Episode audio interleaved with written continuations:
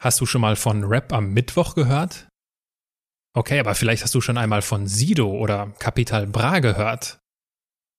Bei Rap am Mittwoch, Deutschlands größter Battle-Rap-Veranstaltung, sammelten viele der heutigen Rap-Größen ihre ersten Live-Erfahrungen. Der Kopf hinter der Veranstaltung heißt Ben Salomo und er hat seine Arbeit vor einiger Zeit beendet, weil er die antisemitischen Verschwörungstheorien und Anfeindungen nicht mehr ertragen hat. Wir sprechen heute darüber, wie es sich als Jude in Deutschland lebt, wie wir Antisemitismus mit Hilfe einer einfachen Regel erkennen und was Verschwörungstheorien und die AfD damit zu tun haben. Auf meinem YouTube-Kanal kannst du dir das ganze Gespräch anschauen und wie üblich findest du bei mir auf Instagram oder LinkedIn ein paar Highlights. Menschen und Marken, die in keine Schublade passen. Inspiration für Leben und Karriere. Das ist der Andersmacher Podcast mit Wirtschaftswissenschaftler, Model und Berater Dr. Aaron Brückner.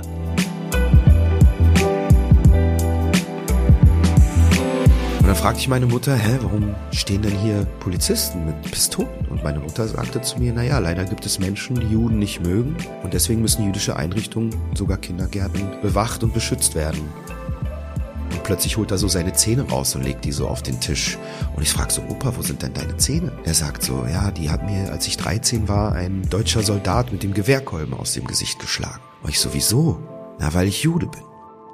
Aber was es bewirkt ist, dass man sich die Frage stellt, wenn ich wieder gefragt werde, was ich bin, sage ich es oder verleugne ich es?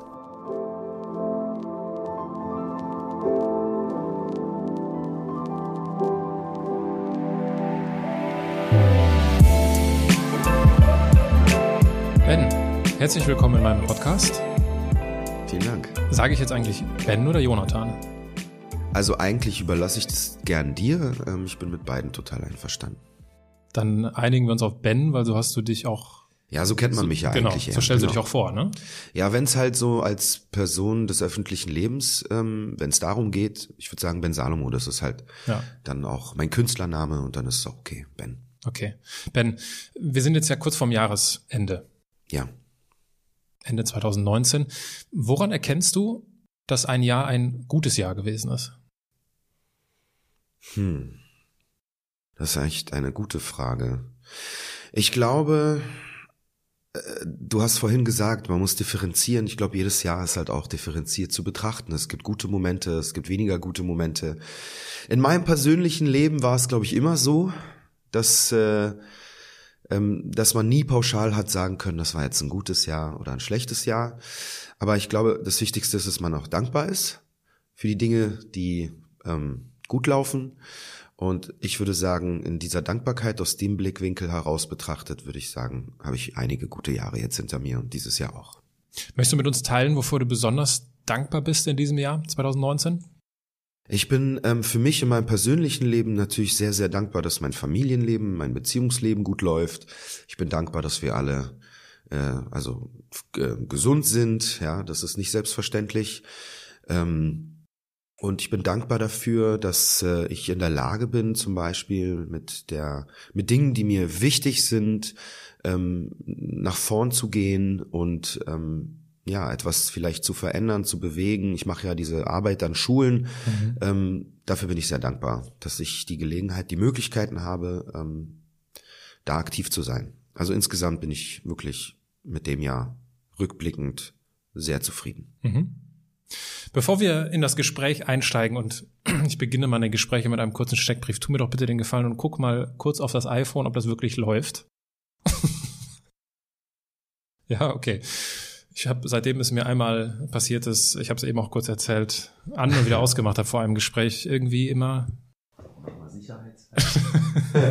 Vier Minuten dreißig. Das sieht schon mal, das ist gut, das ist gut. Ähm, genau, wir beginnen mit einem kurzen Steckbrief. Dein Name? Ähm, Jonathan Kalmanowitsch. Ähm, mein Künstlername ist Ben Salomo. Dein Alter? Ich bin äh, vor kurzem 42 Jahre alt geworden. Deine Heimat? Ähm, das ist eine sehr äh, komplexe Frage. Äh, Israel-Deutschland, Deutschland-Israel, Israel-Berlin, Rehovot Berlin, ähm, Schöneberg, äh, so. und, und dazwischen. Deine Geschwister? Äh, ich habe eine jüngere Schwester. Dein Vorbild? Huh. Gibt's einige. Die müssen nicht unbedingt etwas mit mir so gehen zu tun haben, dass ich mich total identifizieren kann. Aber Michael Jordan ist für mich ein Vorbild. Weil?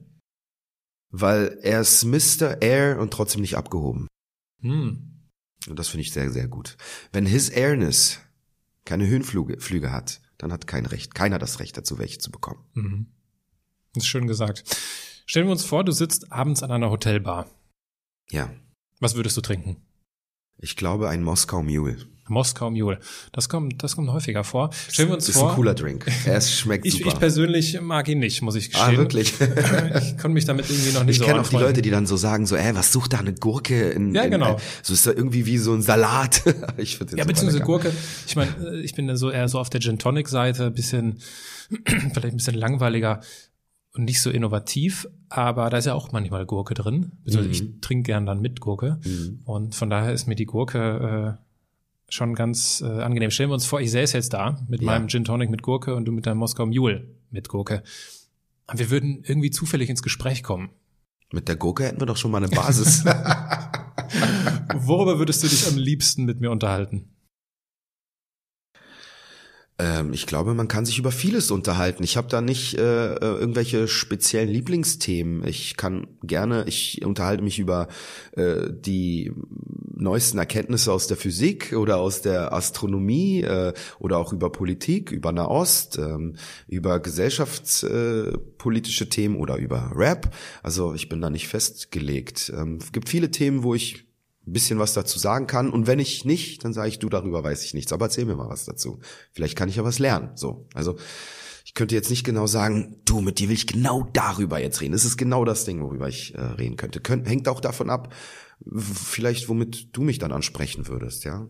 Mal Ja, äh, gutes Stichwort. Ich würde dann bei der, vor allem bei der inhaltlichen Kombination hellhörig werden.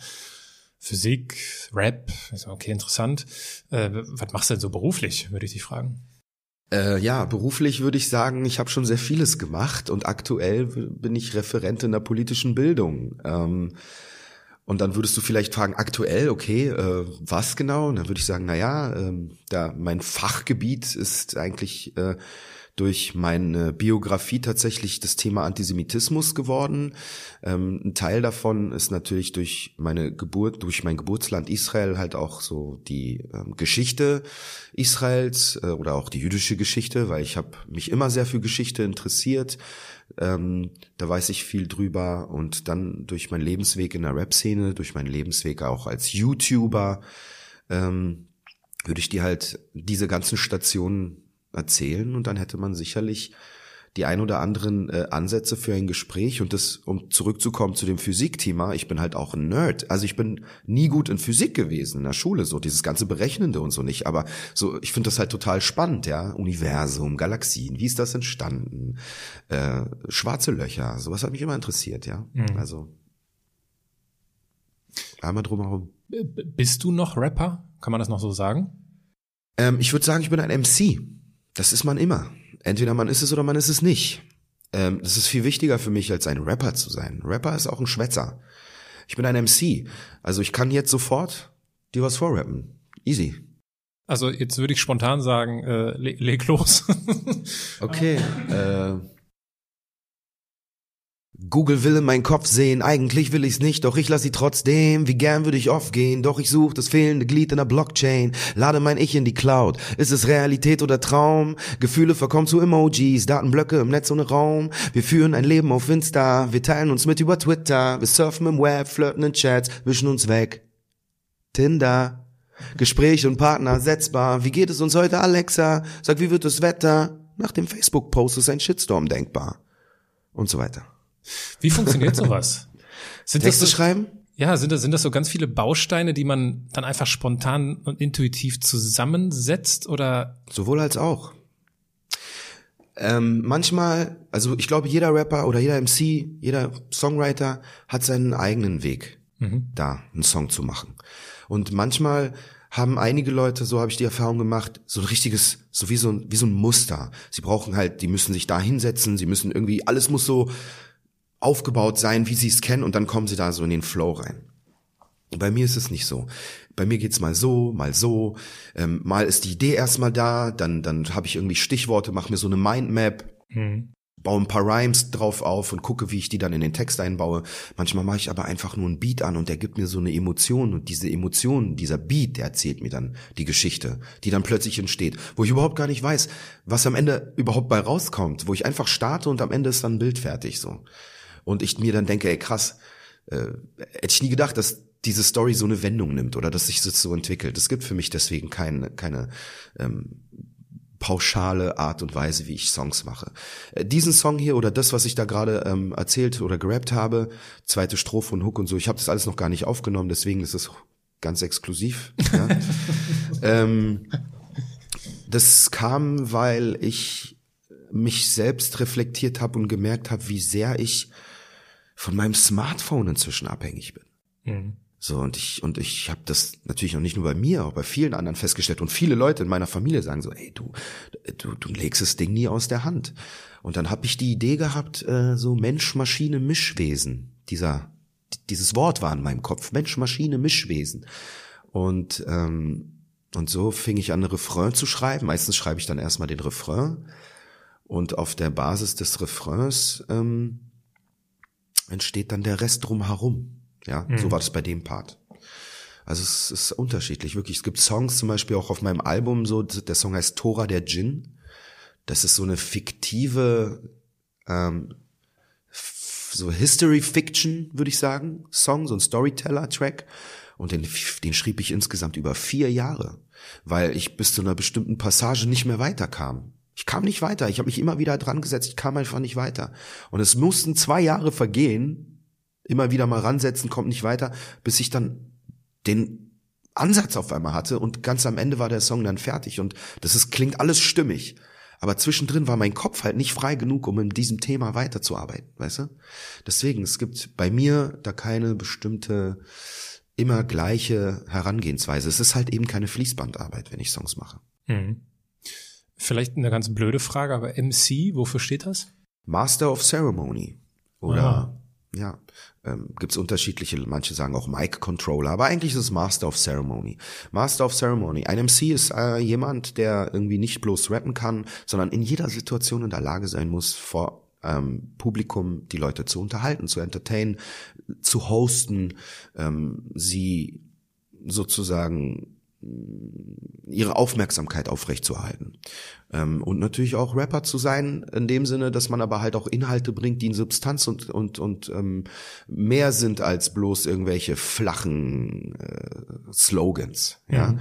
das ist ein Master of Ceremony. Jeder, der sich mit Hip-Hop wirklich auseinandergesetzt hat, der weiß den Unterschied zwischen einem Rapper und einem Master of Ceremony, einem MC. Hat der MC, der mir jetzt gerade, der gerade vor mir sitzt, einen, einen Lieblingsrapper? Ähm, ja, ich würde sagen mehrere. Aber einer, der mir immer direkt einfällt, ist natürlich Nas. Mhm. Nas ist für mich ein unglaublich krasser MC, Lyriker, sozialkritisch, äh, sich selbst reflektierend, ähm, seine Umgebung reflektierend. Nas fand ich immer sehr gut. Und wie viel, wie viel Rapper oder wie viel MC steckte in dem siebenjährigen Jonathan oder Ben? Als ich sieben Jahre alt war? Hm, ich wahrscheinlich so eine Art Kern war schon da, aber da hat man ja noch gar keine Ahnung gehabt, was das ist überhaupt MC und so. Ne? Mit sieben, mit sieben habe ich vielleicht meine ersten Breakdance-Moves noch, äh, noch nicht mal, ja, doch, doch sieben, sieben, acht habe ich so die ersten Breakdance-Moves gelernt und äh, da habe ich aber noch gar keine Ahnung von Hip Hop gehabt und auch noch gar keine Ahnung von Rap gehabt. Aber als ich dann ungefähr, ja, so 1996, 97 mit dem Rappen angefangen habe und auch so Rapper gehört habe wie KRS One, der hat schon sehr früh von den Unterschieden gesprochen zwischen einem Rapper und einem MC.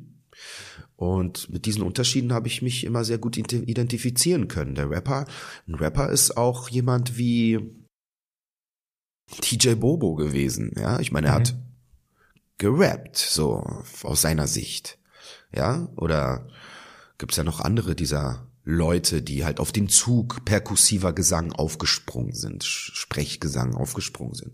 Aber ein MC, der verbindet halt einfach mehr als bloß das Musikalische. Es geht auch um die Philosophie dahinter und, und, und das Lebensgefühl. Und auch vor allen Dingen ein MC, es muss immer jemand sein, der auch sich der Verantwortung äh, dessen bewusst ist, was, was er sagt. Also das heißt, jemand, der sagt so, ja, ich ähm, rap einfach und wie dann meine Zuhörer oder die Gesellschaft auf meine Texte reagieren, auch wenn und wenn die ähm, Reaktionen darauf nicht negativ in dem Sinne sind, dass die das nicht mögen, das ist okay.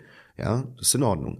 Aber wenn die, ähm, die gesellschaftliche Entwicklung eventuell negativ ist, die mhm. Beeinflussung von Jugendlichen durch zum Beispiel ähm, Gewaltverherrlichung, äh, Drogenverherrlichung und so weiter. Ja, gibt es noch viele andere Sachen. Antisemitismus, Frauenverachtung, äh, Homophobie. Wenn diese äh, Einflüsse auf die Gesellschaft und vor allen Dingen auf die jungen Köpfe ähm, negativ ist, wenn, dann und man als MC damit verantwortungslos umgeht, dann ist man kein MC. Mhm. Ein MC müsste eigentlich sagen, okay, so ich meine Zuhörer ähm, den muss die ich will die in ein, in ein, in eine in eine in eine positive Richtung wenn überhaupt beeinflussen und nicht in eine negative so dass sie zum Beispiel dann nachdem sie meine Alben gehört haben auch irgendwie glauben dass es cool ist kriminell zu sein oder so etwas ja.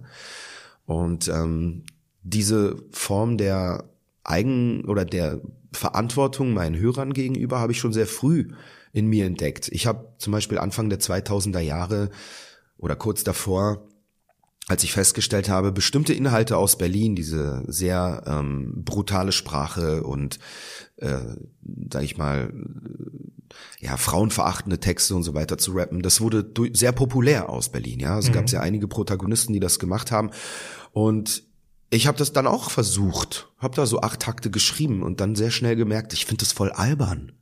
Und dann habe ich auch noch eine sechs Jahre jüngere Schwester. Ich dachte mir so, ey, das kannst du doch nicht mal deiner Schwester zeigen, ja? Was ist das denn für ein Scheiß? Und das war wahrscheinlich schon der innere Konflikt, den ich dann mit mir selbst austrug, einfach nur Rapper und auf einen, auf einen Zeitgeist aufzuspringen, der vielleicht gerade in dem Moment erfolgsversprechend ist. Und die andere Seite in mir, die sagt, ey, das ist nicht das Relevante, das ist nicht das, worum es geht. So, du bist doch ein MC, so, du hast doch eine gewisse Verantwortung.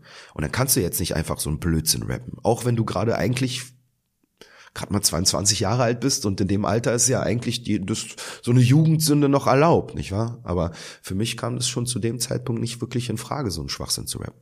Aber dann stelle ich mir die Frage, woraus äh, Rap dann überhaupt noch besteht, wenn keine Gewaltverherrlichung, keine, kein, kein Drogenmissbrauch, keine, keine Homophobie, keine antisemitischen Inhalte, keine Frauenverachtung, wenn das alles weg ist. Woraus besteht Rap dann eigentlich noch? Na, aus den guten Inhalten, die wir leider viel zu wenig sehen, das so sehr, so wenig sehen, die, äh, weil auch die Industrie und diese ganze ähm, Maschinerie dahinter gemerkt hat, dass man mit den anderen Inhalten viel einfacher äh, sozusagen in die Schlagzeilen kommt und viel einfacher dann halt auch Platten verkauft. Und diese anderen Rapper, sag ich mal, MCs, die eigentlich andere Inhalte transportieren, die geraten so weit dann in den Hintergrund oder in den Untergrund oder noch weiter darüber hinaus, dass sie eben keine Mucke mehr machen können, weil es keine Strukturen mhm. für sie gibt, ähm, dass wir das eben nicht mehr sehen und das Gefühl haben, es gäbe nichts anderes. Dabei ist es nicht so. Es gibt andere Inhalte, wir kriegen die nur nicht mit. Mhm. Weil die halt nicht diese Plattform bekommen, werden als irrelevant betrachtet. Du hast dein, deine Herkunft angesprochen. Ja. Du bist auf einen jüdischen Kindergarten gegangen. Ja früher. Und da war es äh, gang und gäbe, dass, wie es ja in Deutschland so ist, dass diese Kindergarten Polizeischutz haben. Äh, wie, wie bewusst, falls du dich dran erinnern kannst, wie bewusst hast du das wahrgenommen? Sehr bewusst den Unterschied, weil ich war ja direkt noch ein Jahr davor auf einem deutschen Kindergarten. Also der erste Kindergarten, in dem ich in Deutschland in Berlin war, war in Langwitz, und zwar ein deutscher Kindergarten. Wir wohnten da damals und ähm, als wir dann umgezogen sind nach Schöneberg, war der dann ein bisschen weit weg. Und gleichzeitig wollten meine Eltern, dass ich auch so ein bisschen die jüdischen Traditionen lerne, so ein bisschen mehr darüber weiß, weil zu Hause haben wir jetzt nicht wirklich ähm, traditionell gelebt. Wir haben keine Schabbatkerzen angezündet, wie man das eigentlich macht am Freitagabend. Ähm, wir haben maximal so die zwei, drei, vier hohen jüdischen Feiertage zu Hause gefeiert mit so einem Essen. Ähm, aber in der Synagoge waren wir jetzt auch nicht oft, ja. Also meine Eltern wollten aber trotzdem so ein bisschen, dass, dass, dass ich ein bisschen darüber weiß. Und so steckten sie mich dann in den jüdischen Kindergarten. Und schon am ersten Tag mit fünf fiel mir plötzlich auf, dass da zwei Polizisten vor dem Kindergarten standen mit Maschinenpistolen. Also Pistolen, das konnte ich ja schon identifizieren als Kind.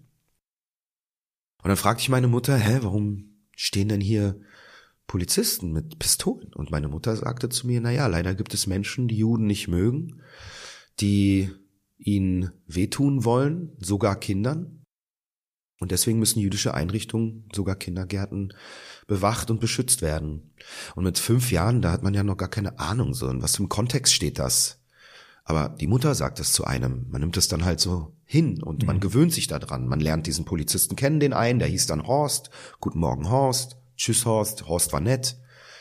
Ganz lieber, cool, cool netter Typ. Und ähm, ja, und so gewöhnt man sich dran. Und bis man dann älter wird und dann irgendwann ein bisschen Geschichte lernt oder wie in meinem Fall tatsächlich auch in meinem persönlichen Leben Dinge passiert sind, die ganz klar zeigen, es, dieser Judenhass ist nichts aus der Vergangenheit. Das ist absolute, absolute Gegenwart. Hast du ein Beispiel? Also, paar Jahre später, ich sag ja, da war ich fünf, ne? paar Jahre später mit elf hatte ich einen besten Freund. Zwei Jahre lang wirklich waren wir wirklich beste Freunde. Wir haben alles miteinander unternommen, was man so macht als Kinder mit elf. Und wenn man mit elf zu jemandem sagt, du bist mein bester Freund, dann hat das noch richtig viel Gewicht. Ja, also jeder kennt das vielleicht. Der beste Freund darf nicht mal in der, äh, in der, in der Schule neben jemand anderem sitzen. Wenn da neben kein Platz für einen noch ist, dann ist man sogar traurig. So viel bedeutet dieses beste Freund. Und mein bester Freund fragte mich dann irgendwann mal in einer Situation, was ich bin. Ich war ein bisschen irritiert von der Frage. Nie haben wir vorher darüber gesprochen. Wir beide waren so südländische Typen, ja, also ganz klar dann eben nicht die Bio-Deutschen, wie man heute sagt. Äh, und dann fragte er mich, was ich bin, und äh, dann meinte ich, ich komme aus Israel, ich, ich bin Jude. Und er hat mich dann schon ein bisschen anders angesehen und am nächsten Tag kam er dann äh, wieder zur verabredeten Uhrzeit dort in Berlin-Schöneberg an der Tischtennisplatte an, aber diesmal mit zwei älteren Freunden, die ich noch nie gesehen habe, die waren so 15, 16 und zu dritt wollten die mich dann verprügeln und haben nämlich angegriffen. Auch so mit diesen Aussagen, Jude, Yahudi und so. Und ich musste mich dann wehren. Und hm, das war eine ganz krasse Situation, weil ich habe mich dann gewehrt, ich habe meinen besten Freund in so einem in so einer, in so einer Körperbewegung, die mir plötzlich wie so eine Eingebung kam, habe ich ihn so über mich rübergekickt, so, so, also er hat mich geschubst, ich habe ihn so gepackt und bin dann nach hinten rüber äh, gefallen, habe ihm mein ba Bein in den Bauch getreten und ihn so hinter mich so hinter mich geschlagen so. Mhm. Und hinter mir war eine Laterne, die war richtig massiv. Und da knallte er gegen und hat sich richtig wehgetan. Und die anderen beiden Jungs waren von dieser Situation so überrascht dass sie nicht wie wahrscheinlich vorher geplant auf mich eindreschten, sondern die wichen dann erstmal zurück und waren so erstmal überrascht, dass ich war ja dünn und nicht unbedingt, ich sah nicht jetzt irgendwie nach, nach so einem wehrhaften Jungen aus, im Gegenteil eigentlich. Und dann waren die überrascht und mein bester Freund kam dann so benommen auf die Beine und ich steckte in so drei Emotionen gleichzeitig. Einmal war ich wütend, weil mein bester, also weil, weil ich angegriffen wurde. Dann ich war enttäuscht und verletzt, weil es mein bester Freund war und es gab gar keinen Grund. Und mein drittes Gefühl war, als er dann so auf die Beine kam und sich wehgetan hatte, dass er mir leid tat und ich ihn fragte, ob alles okay ist. Ich wollte ihm nicht wehtun, aber ich konnte mich auch nicht angreifen lassen. Und ähm, als ich dann fragte, wieso hast du das hier gemacht? Ja, du bist doch Jude und das konnte der mir gar nicht richtig erklären und die anderen halt auch nicht und die Freundschaft war dann von dem Moment an weg, vorbei von einem Moment auf dem nächsten. Ja, alles, was wir zwei Jahre vorher erlebt haben, war aus seiner Sicht schon damit vorbei, als ich ihm gesagt habe, dass ich Jude bin.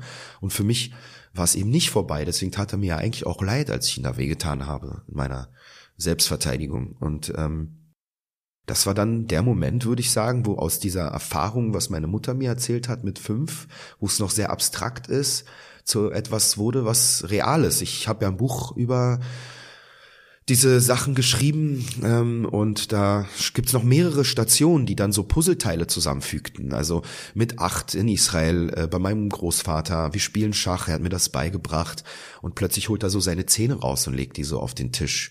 Und ich frage so, Opa, wo sind denn deine Zähne?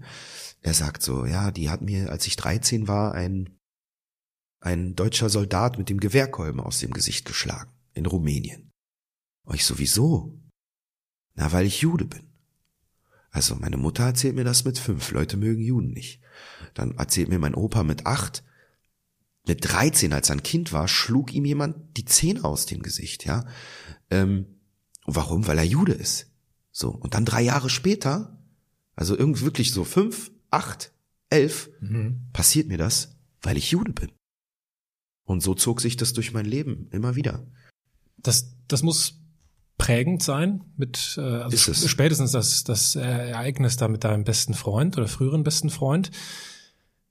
Was, hat, was ist das Ergebnis gewesen? Ich könnte mir so vorstellen, dass das dann dazu geführt hat, dass du auch bei Menschen, die du dann anschließend in den Jahren danach kennengelernt hast, dass du vielleicht der warst, der gefragt hat, und was bist du? Hat das vielleicht dazu geführt, dass du das irgendwie so auf dem Schirm Auf gar keinen Fall. Das hätte ja die Frage eingeladen, dass ich, dass man mich fragt, was ich bin.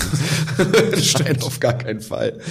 ähm, nein, aber was es bewirkt ist, dass man sich die Frage stellt, wenn ich wieder gefragt werde, was ich bin, sage ich es oder verleugne ich es? Mhm. Das ist das, was es bringt.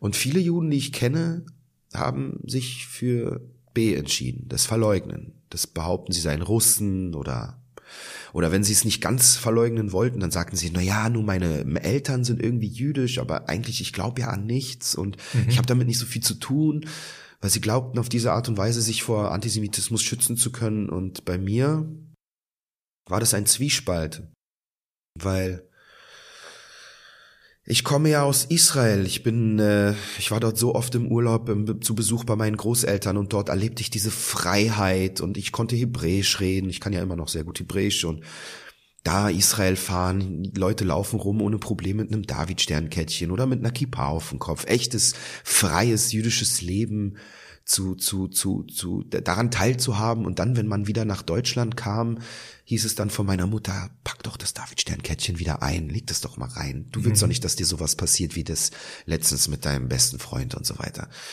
Und in diesem Zwiespalt ähm, muss man sich wirklich fragen, so will man sich wieder zu so einer Art Mensch zweiter Klasse machen lassen und Unfreiheit annehmen oder entscheidet man sich für die Freiheit trotz Anfeindungen. Und mhm.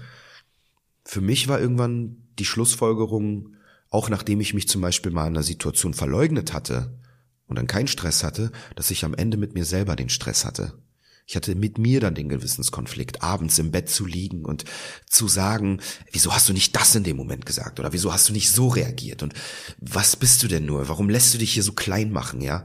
Äh, so und dieser innere Konflikt mit mir, brachte mich dann am Ende des Tages dazu, ähm, zu sagen, ich werde mich nicht verleugnen. Und wenn es Anfeindungen bringt, dann bringt es halt Anfeindungen.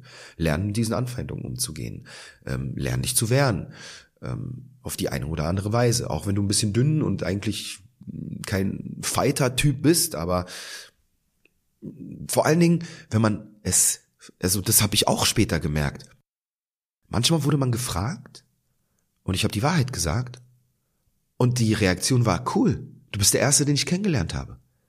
Das heißt, wenn man es verleugnet aus der Angst von vorher, es könnte ja was passieren, nimmt man sich eventuell auch die Chance, was anderes zu erkennen. Mhm. Ja, und das habe ich auch erlebt. Und das ist halt auch was ganz Schönes. Das hat dich alles nicht davon abgehalten, so dein, dein äh, den Weg des Sprechgesangs weiterzugehen und dein Name ist immer, wenn man sich so informiert im Internet, ist immer ganz eng verbunden mit Rap am Mittwoch. Ja. Was ist das gewesen? Also Rapper Mittwoch hat äh, habe ich äh, gegründet das erste Mal zwischen 1999 und 2000. Das war so eine kleine Cypher, wie man sagt, so eine Art ein Raum, wo Rapper so eine Art Jam Session machen. Ähm, wir hatten da so ein offenes Mikrofon. Ich habe diesen, äh, diesen, dieser Veranstaltung den Namen gegeben, so, weil wir bekamen diesen Raum nur am Mittwoch. Und äh, ich habe mich erinnert an eine, so eine Kindersendung, die damals lief auf ZDF und ARD in den 80ern, glaube ich, und die hieß Spaß am Dienstag. Habe ich aus Spaß am Dienstag einfach Rap am Mittwoch gemacht, ja, ganz ja. naheliegend und kreativ.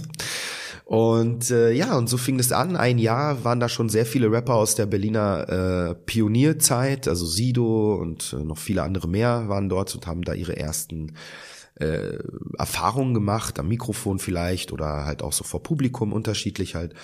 Und ähm, nachdem es ein Jahr so populär wurde in der Berliner Rap-Szene, so voll wurde, auch dann in diesem kleinen Raum, der kleiner war als dieses Zimmer, äh, waren dann irgendwann die ähm, Besitzer dieser Location in der Uferfabrik, darüber war ja ein Theater, ähm, hatten sie so das Gefühl, dass es so ein bisschen die Kontrolle verliert. Es wird zu voll, wird, kommen zu viele. Auch ein paar Gestalten, sage ich mal, aus der Berliner Rap-Szene, die äh, dann mal sehr gerne Fotos mit Macheten machen oder äh, mit so Sturmmasken oder irgendwelchen äh, Waffen, äh, die dann so für ihre für ihre Booklets diese Bildsprache verwendeten und die sagten dann so, sucht euch bitte was anderes. Und ich hatte zu dem Zeitpunkt aber irgendwie nicht die Idee, jetzt das dann weitermachen zu lassen. Ich wollte dann eigentlich weiter meine eigene Musik machen mit meiner Gruppe damals. Und so war es dann zehn Jahre weg. Und 2010 habe ich das wieder aufgemacht, nur diesmal mit dem Kopf eines 30-Jährigen, mit einer Idee, ein bisschen mit mehr Konzept und mit den technologischen Mitteln unserer Zeit. Also 2010 gab es schon YouTube, gab es mhm. schon Facebook, gab es schon digitale Kameras, ähm, erschwinglich, konnte man da ähm, Dinge aufzeichnen, äh, was früher viel, viel teurer gewesen wäre. Und ja, und so ähm, entwickelte ich Rap am Mittwoch und das wie gesagt, am Anfang von so einer kleinen Jam-Session wurde das zu einem abendfüllenden Konzept, zu einer Art Konzert, immer noch mit dem interaktiven, mit der interaktiven Komponente, dass jeder, der wollte, dort zur Veranstaltung direkt an dem Tag, ohne Voranmeldung, ohne nichts, nur mit Handzeichen, mhm. auf die Bühne hat gehen können und auf der Bühne, wenn er wollte, äh, konnte er zeigen, was er kann. Es musste auch nicht nur Rap sein, er konnte auch singen ähm, oder halt Beatboxen. Hauptsache, es hat irgendwas so mit diesem Genre Rap irgendwie zu tun, mit der Musik zu tun. Und ähm, klar, mit dem Thema Rap am Mittwoch waren dann meistens dann Leute Rapper am Start. Ich habe irgendwann ja auch festgestellt, zwischen 2000 und 2010 hat sich das Rap-Ding so äh, durchgesetzt, dass man kann so, sagen konnte, in Deutschland gibt es mindestens so viele Leute, die rappen, wie Leute, die Fußball spielen. Also es gibt halt richtig viele Leute, die nicht alle machen es professionell oder besonders gut, aber die Versuche und den Spaß daran, den haben viele, ja, wie beim Fußballspielen. Und so war ich gewiss, dass wenn ich sage, wer will heute rappen, dass ich da bestimmt 10, 15, 20 Leute haben werde, die auf die Bühne kommen, mit denen könnte ich dann für zweieinhalb Stunden ein Programm gestalten, nach einem Konzept, was ich mir ausgedacht habe, mit einem Battle am Ende.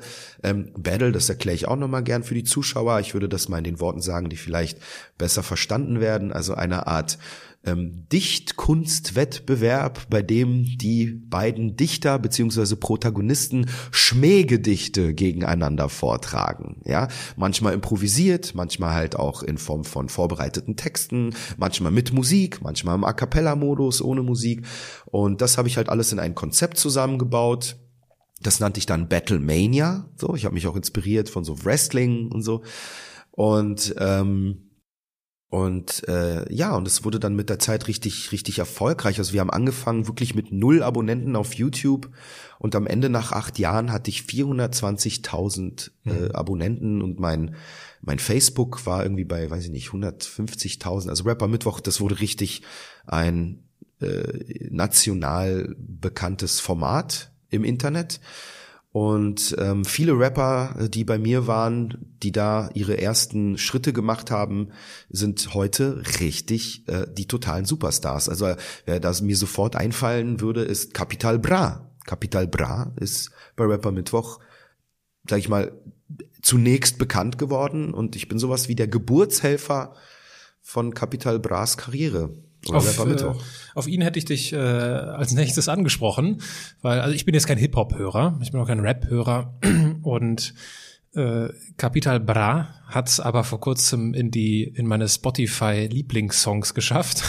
Ja, das ist doch so, cool. So bin ich äh, mit mit einem wahrscheinlich sehr kommerziellen Lied für für eure Verhältnisse, aber so bin ich ihn auf ihn auf ihn aufmerksam geworden. Wenn du dich daran erinnerst und ich glaube, es war 2014, wo er erstmalig da aufgetreten ist erkennt man da, und du hast viele Rapper gesehen, erkennt man da schon ganz am Anfang so, so nach dem Motto, so, oh, der Typ ist ein bisschen anders? Ja, das konnte man bei Capital Bra wirklich sehen, aber dass man sag ich mal, diese Riesenkarriere vorhersehen kann. Also ich, vielleicht gibt's welche, die das können. Ich konnte das nicht. Da basiert ja aber auch sehr viel auch an den Moves, die er selber danach macht. Ne? Also du kannst ja trotzdem super talentiert sein und auch irgendwie den Look haben und alles, was da irgendwie im Zeitgeist ist. Aber wenn dir vielleicht auch so ähm, die gewisse Arbeitsmoral zum Beispiel fehlt, ja, die auch mhm. wichtig ist, dann kann es auch sein, dass es eben nicht klappt. Ja, ich würde sagen, Talent ist natürlich mindestens 50 Prozent, aber auch die anderen 50 Prozent ist wirklich auch so äh, eigene Arbeit, eigener Antrieb und vielleicht auch eine eigene Vision, wohin man möchte. Und Kapital ähm, hat, würde ich sagen, ganz klar schon am ersten, beim ersten Rapper Mittwoch, wo er auf die Bühne kam, mit seiner ganzen Attitude, mit dieser Mütze, die so voll, man hat die Augen kaum gesehen und da wenn der, der ist total wortkarg gewesen, so eine Frage stellt man ihn, antwortet er nur so mit einer Silbe, ja und aber wenn dann der Beat anging, dann war da eine Explosion der Energie. Also mhm. das war von hier auf jetzt, bam. Mhm. Und das ist halt auch etwas, ne? Diese Explosivität, die hat er noch heute. Dieser Hunger, das spürt man auch jetzt, obwohl er, ich meine, der ist der größte Rap-Superstar aller Zeiten, aber wenn er, das sieht man in den Videos, der ist noch voller Hunger. Und das ist das ist krass.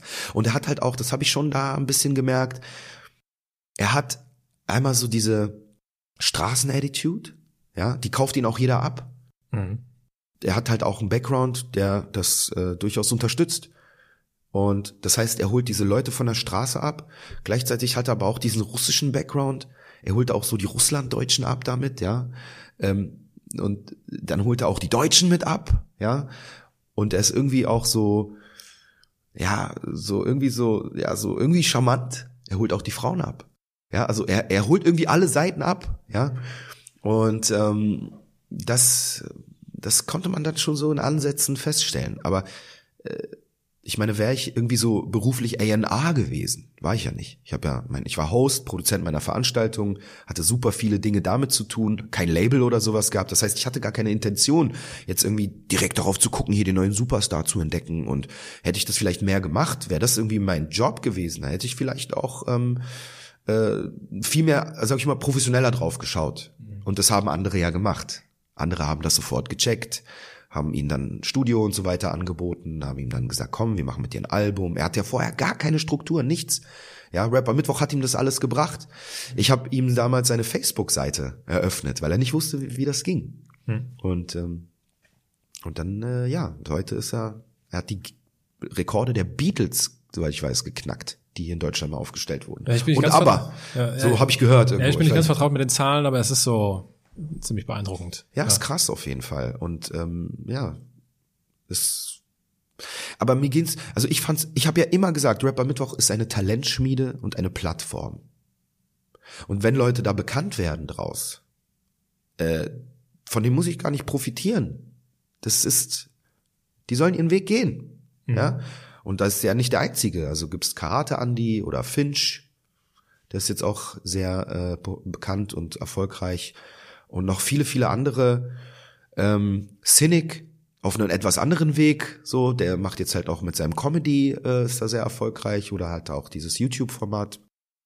Ähm, ich finde es cool, dass so viele aus der Veranstaltung populär geworden sind und einen, einen Lebensunterhalt für sich haben, machen können mit etwas, was ihnen Spaß macht. Das ist doch cool. Gleichwohl hast du einmal gesagt, dass Rap ist Teil meines seelischen Ausdrucks, hast du mal gesagt? Ja. Rap am Mittwoch war dann irgendwann aber nicht mehr Ausdruck deiner beruflichen Aktivitäten. Was ist, was war der Grund für den Bruch oder für das Ende von Rap am Mittwoch? Also man muss man schon unterscheiden. Rap am Mittwoch war eine Veranstaltung. Da war ich Produzent. Ich habe da sehr viel meiner Kreativität reingesteckt, das ganze Konzept, das Visuelle, all das habe ich mir ausgedacht und Leute ähm, dafür gewonnen, die das dann umsetzen konnten, weil technisch bin ich nicht so besonders begabt. Ähm, und äh, das ist das eine. Rap, dass ich Texte schreibe, das ist was anderes. Das ist äh, einfach, äh, das ist, das, das ist Teil meiner seelischen, meines, meines, meines, meiner Identität.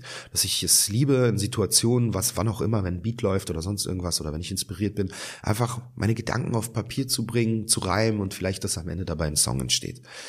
Ähm, dazu gibt's noch dann die Komponente Rap-Szene.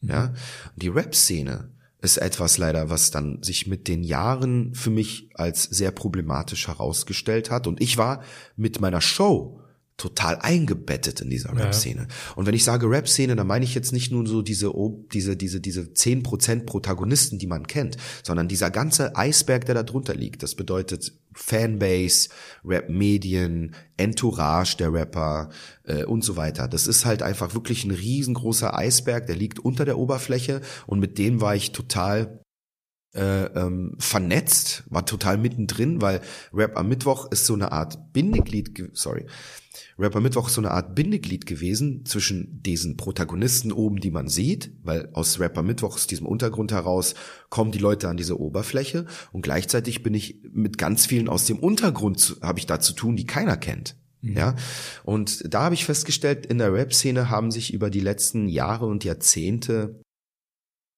die äh, ähnlichen Narrative, insbesondere antisemitische Verschwörungsmythen breit gemacht, wie ich sie vorher schon aus meiner Kindheit und Jugend kannte, wie sie auch schon vorher die Nationalsozialisten propagiert haben, ähm, auf Basis von eben irgendwelchen Gerüchten über Juden.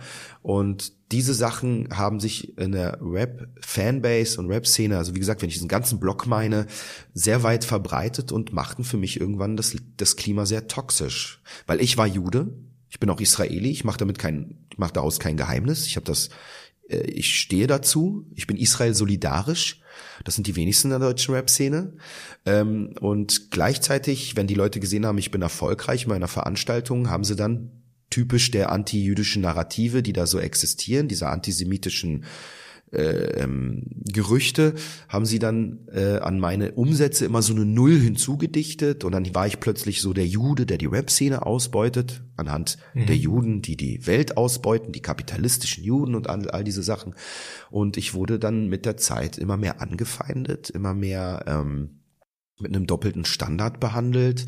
Ähm, hin, äh, es wurden Hetzkampagnen gegen mich gefahren im Internet. Äh, Leute schrieben dann zum Beispiel sowas bei Facebook äh, wie Leute, die ich kannte. Ja, also ja, schrieben dann solche Sachen wie ähm, Rap am Mittwoch zu kritisieren ist genauso legitim wie Israel zu kritisieren.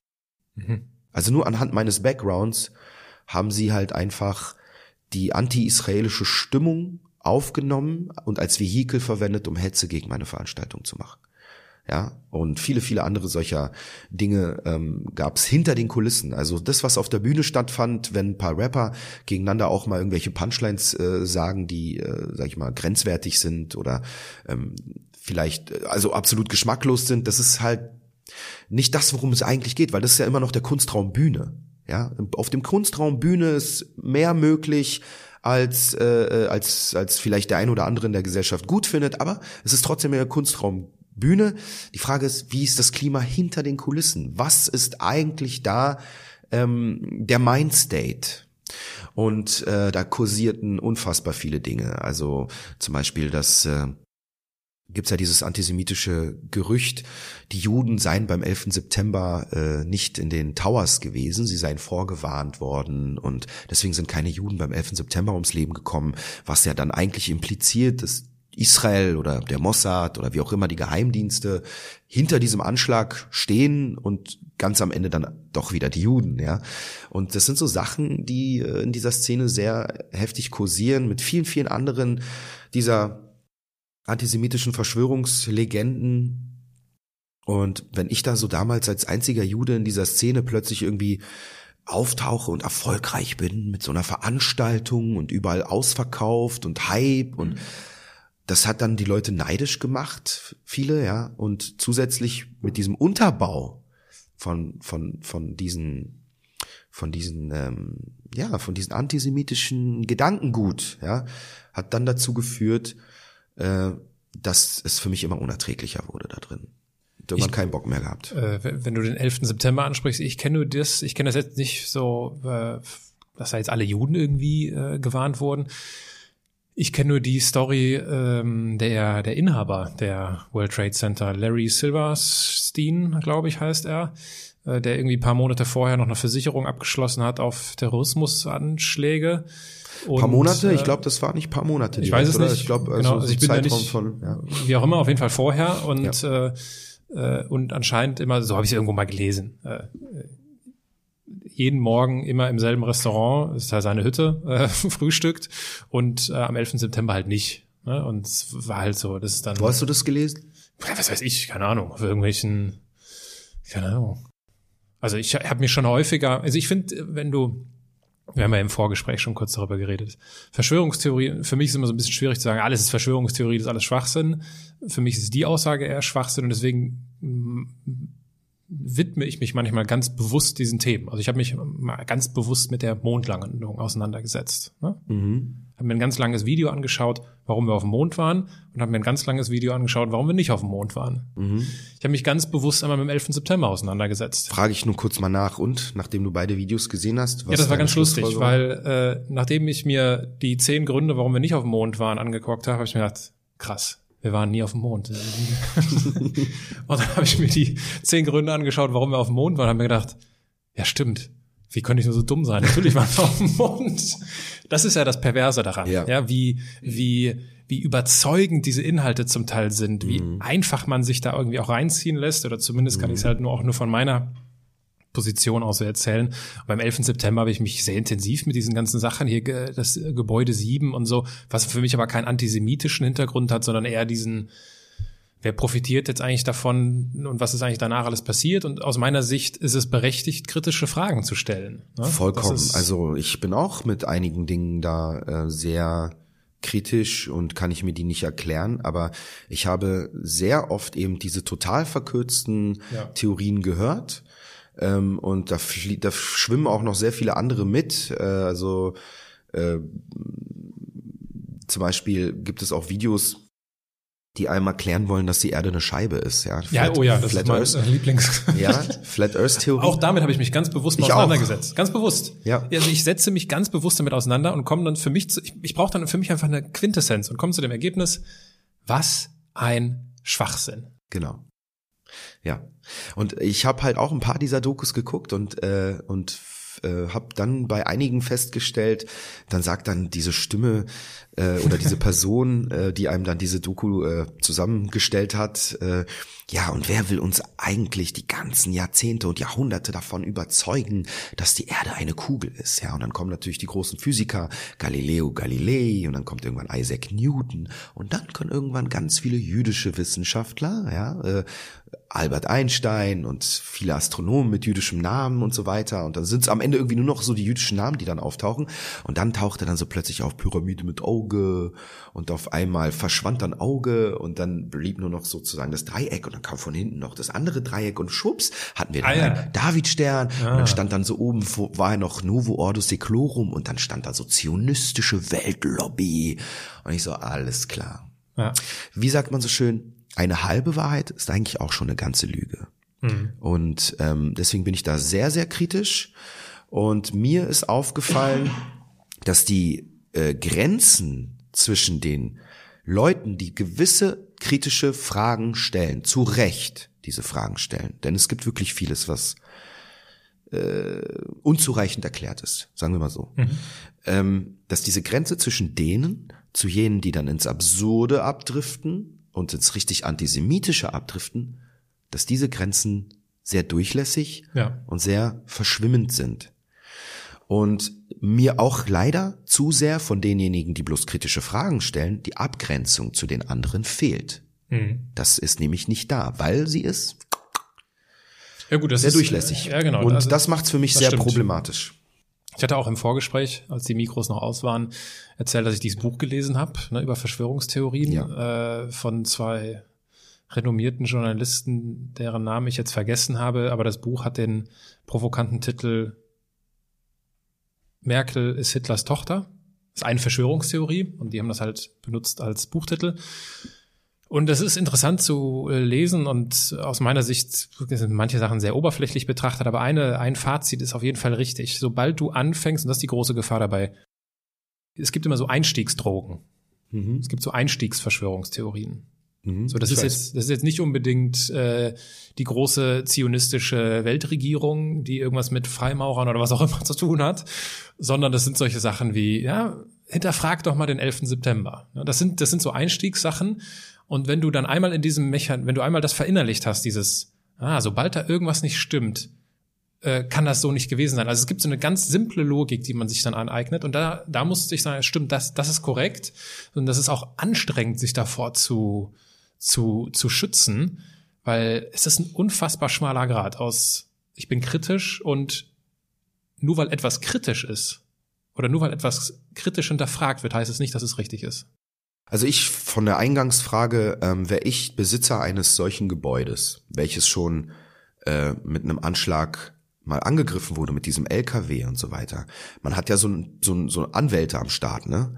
Und äh, da sind bestimmt kluge Leute, so die sagen, ey, ähm, vielleicht sollten wir das mal auch, ich meine, wer weiß, die, sind, die drehen ja durch, ja, wer weiß, vielleicht sollten wir mal die Gebäude halt auch vor, vor sowas schützen, ja. Ich meine, LKW hatten wir ja schon, äh, vielleicht auch mal was durch die Luft. Ich meine, ist doch irgendwie, ähm, man kann ja auch mit so einer kleinen Cessna irgendwie äh, einen Anschlag machen, ja. Ähm, dann finde ich, also würde mir das jemand dann so vorschlagen, irgendein so Anwalt, so der sich damit auskennt, dann würde ich als Besitzer von so einem Gebäude, welches schon mal angegriffen wurde, würde ich das auch darauf versichern, ja, ganz klar. Also äh, daher, ich finde, das ist noch keine Erklärung irgendwie dafür, klar. auch wenn er da nicht da war. Zum Beispiel mein Onkel, der lebt in New York, ist Elektriker, ja, und der hat auch Jobs im, äh, in den Towers gehabt, ja, ähm, aber an dem Tag halt einfach mal nicht, hätte er aber haben können, ja, den Tag nicht. Und was bedeutet das? Wurde er vorgewarnt? Nein, Zufall. Glück. Naja, also Glück gehabt. Wir waren alle sehr besorgt. Ja. Äh, wie, wie, wie gehst du denn damit um? Also wenn ich sage, nur weil etwas kritisch ist, heißt es nicht, dass es richtig ist. Heißt es ja auch gleichzeitig, nur weil etwas jetzt, äh, nur weil jetzt etwas es gibt äh, diese, diese pauschalen Sachen sind halt immer schwierig. Man kann jetzt auch nicht sagen, dass alles, was die israelische Regierung macht, ist äh, toll, weil es ja die israelische Regierung. So, genau. Ich kenne keine Re genau. Regierung, genau. die irgendetwas macht, wo alles genau. toll ist. So, wie gelingt es dir, wie gelingt es dir da zu differenzieren? Wie gelingt es dir zu trennen in, ich bin Israel solidarisch, aber ich bin auch mit einem, meinem gesunden Menschenverstand Israel kritisch, auch wenn ich weiß, dass es ein doofes Wort ist. Ja, das Wort finde ich auf jeden Fall scheiße oder eigentlich schon verbal antisemitisch, weil es existiert dieses Wort eigentlich nur für einen einzigen Staat auf der Welt. Ja. Und das für Israel, das ist ja eigentlich schon dann zu vermeiden, wenn man äh, nicht ähm, irgendwie in diese Richtung gehen möchte, auch verbal Antisemitismus zu fördern. Ähm, wie gehe ich damit um? Wie differenziere ich? Also ich äh, habe irgendwann ähm, anhand meiner Recherche äh, bin ich darauf gekommen, dass es so etwas gibt wie äh, die sogenannte 3D-Regel. Schon mal von der gehört? Nur durch die Vorbereitung auf deine Person. Ja, also die 3D-Regel, das ist äh, ein, ähm, ein Gedankenmodell, so ein, ein, ein ja, würde ich sagen. Äh, und es lässt sich auch auf andere übertragen, übrigens, nicht nur auf Israel, ähm, wie man äh, Kritik, die legitim ist an einem Land, an einer Regierung von äh, wirklich äh, irrationaler äh, Fundamentalkritik unterscheiden kann. Ja, äh, 3D. Das erste D steht für ähm, Dämonisierung. Mhm. Das zweite D steht für Delegitimierung und das dritte D steht für doppelte Standards. Mhm. Und wenn nur eins dieser Ds zutrifft, sollte man schon zumindest ein wenig Alarmsirenen äh, haben und genauer hinschauen. Äh, ich beschreibe diese Ds mal, also das erste D Dämonisierung, wenn man halt zum Beispiel Vergleiche zieht mit Israel, das was die äh, was Israel heute mit den Palästinensern macht, sei das gleiche, was die Nazis mit den Juden gemacht haben, also wirklich diese diese total äh, Übertreibung. Ich meine, ähm, die Nazis haben Experimente an Babys durchgeführt, ja, äh, haben Frauen mit Babys im Arm äh, versucht, mit einer Kugel zu erschießen, um zu gucken, ob das klappt und mehrere Menschen hintereinander aufgestellt. Also so, das ist vollkommen, äh, der Vergleich ist einfach nicht ziehbar. Es gibt noch viele andere Beispiele, wenn so aus äh, was für Gräueltaten da gemacht wurden. Also die, die Zahngold wurde den Leichen entfernt oder die Haare wurden äh, abgeschnitten vorher und aus den Haaren wurde dann äh, Textilien hergestellt und diese ganze, also es ist wirklich eine Vernichtungsindustrie gewesen äh, mit keinem anderen Hintergrund als die Vernichtung. Und hier haben wir einen Konflikt. Das ist ein Konflikt. Das ist schon mal einfach was vollkommen anderes. Ähm, auch zum Beispiel äh, Israel vollzieht ein Genozid. Ist auch so eine typische Dämonisierung. Und dann äh, finde ich, ist es halt auch etwas, was man nicht sagen kann, weil ich meine, in sechs Jahren äh, Holocaust, ja, sind sechs Millionen Juden umgebracht worden. Das sind ein, ist ein Drittel der jüdischen Weltbevölkerung damals gewesen. In 70 Jahren Israel-Palästina-Konflikt hat sich die palästinensische Bevölkerung aber verfünffacht. Also man kann hier kein den Genozid, äh, also nach der Definition, was ein Genozid ist, kann man das gar nicht äh, zusammenbringen. Und äh, mal ganz davon abgesehen, dass in äh, 70 Jahren Israel-Palästina-Konflikt, ähm, glaube ich, nur, also nach den letzten Zahlen, die ich da gesehen habe, nur so ein bisschen mehr als 50.000 Menschen insgesamt gestorben sind. Insgesamt, bei allen Konfliktparteien zusammen. Ja, und äh, jetzt gucken wir uns mal nur die Syrien-Bürgerkrieg äh, an. Äh, da haben wir wahrscheinlich irgendwie 500.000 Tote, ähm, zwei, drei, vier Millionen äh, Flüchtlinge oder so. Also das, dass man, also wenn man äh, da Israel so sehr dämonisiert und alle, also Länder ringsum da ein bisschen ignoriert, passt es halt einfach auch nicht zusammen. Dämonisierung, erstes D. Zweites D, Delegitimierung.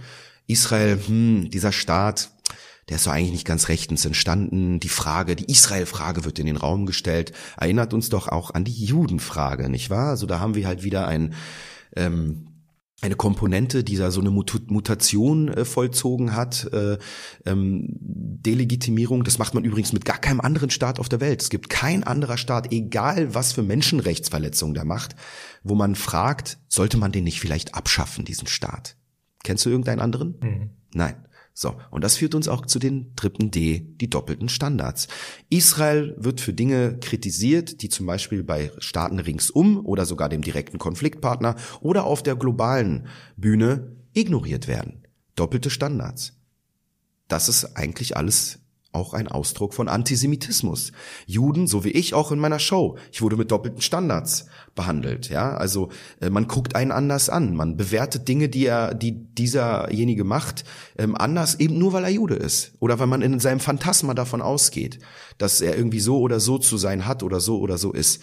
Und ähm, wie gesagt, wenn nur eins dieser Ds zutrifft, dann äh, sollte man hellhörig sein. Und äh, wenn man äh, wirklich normale Kritik ausübt an der Regierungshandlung oder an der oder an der Partei. Vollkommen legitim und übrigens ist das in Israel selbst, äh, glaube ich, äh, ein absolut weit verbreitetes Phänomen, die eigene Regierung zu kritisieren. Das ist nicht so und die Leute sind auch landen auch nicht im Knast. Ja, es ist ein demokratischer Staat. Ähm, und gerade aktuell, auch wenn jetzt demnächst wieder Neuwahlen sind, ist gerade aktuell eine arabische Partei drittstärkste Partei im Parlament. Ähm, also halt auch diese ganzen Apartheidsstaat äh, Israel und all diese Dämonisierung, das trifft auf Israel halt einfach gar nicht in real zu. Das sind mehr Gerüchte über Israel, so wie es eben früher Gerüchte über Juden gab. Und das kann sich halt wunderbar da breit machen, wo die Leute wenig Wissen haben. Und das ist sehr weit verbreitet, dass die Leute wenig Wissen haben. Mhm.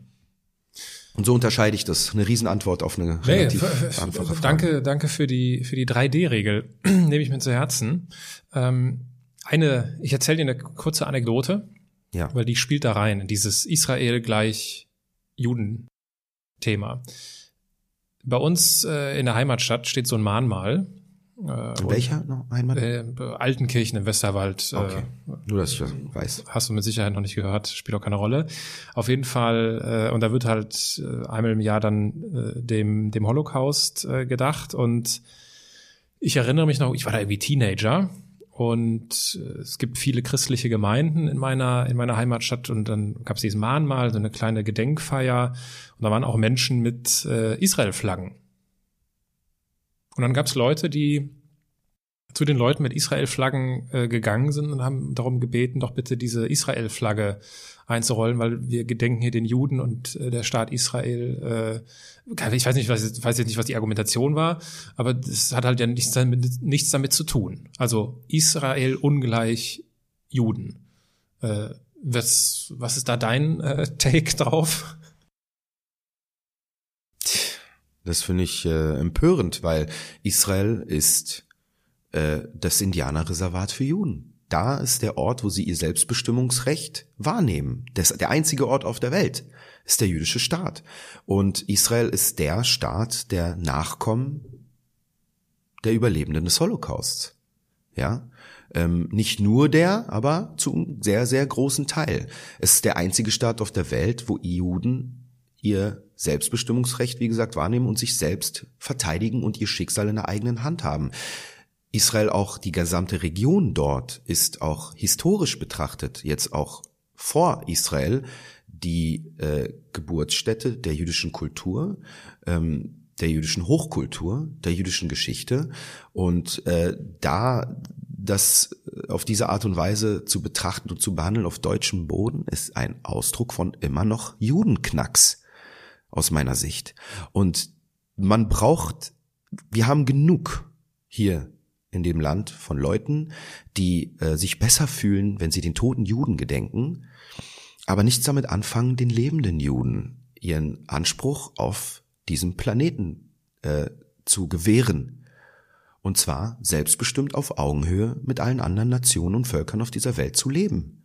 Und Israel ist ein Land, welches in den Vereinten Nationen anerkannt ist. Und dementsprechend muss man das halt auch behandeln. Ich bin erschüttert darüber, dass ein demokratischer Staat wie Israel in der sehr schwierigen Lage, in der dieses Land steckt, seit 70 Jahren, auf diese Art und Weise behandelt wird von Leuten, die meinen, sie seien pro-jüdisch ähm, und niemals zum Beispiel so etwas machen würden, eine Fahne irgendwie bitte einzustecken, äh, wenn die Fahne das Bild von Nordkorea, also wenn es die Nordkorea-Fahne wäre oder die Fahne des Irans oder die Fahne von Saudi-Arabien, die dürfen schön die Fahne schwenken. Ja, warum Israel nicht? In Deutschland. Das ist doch eigentlich krass, oder?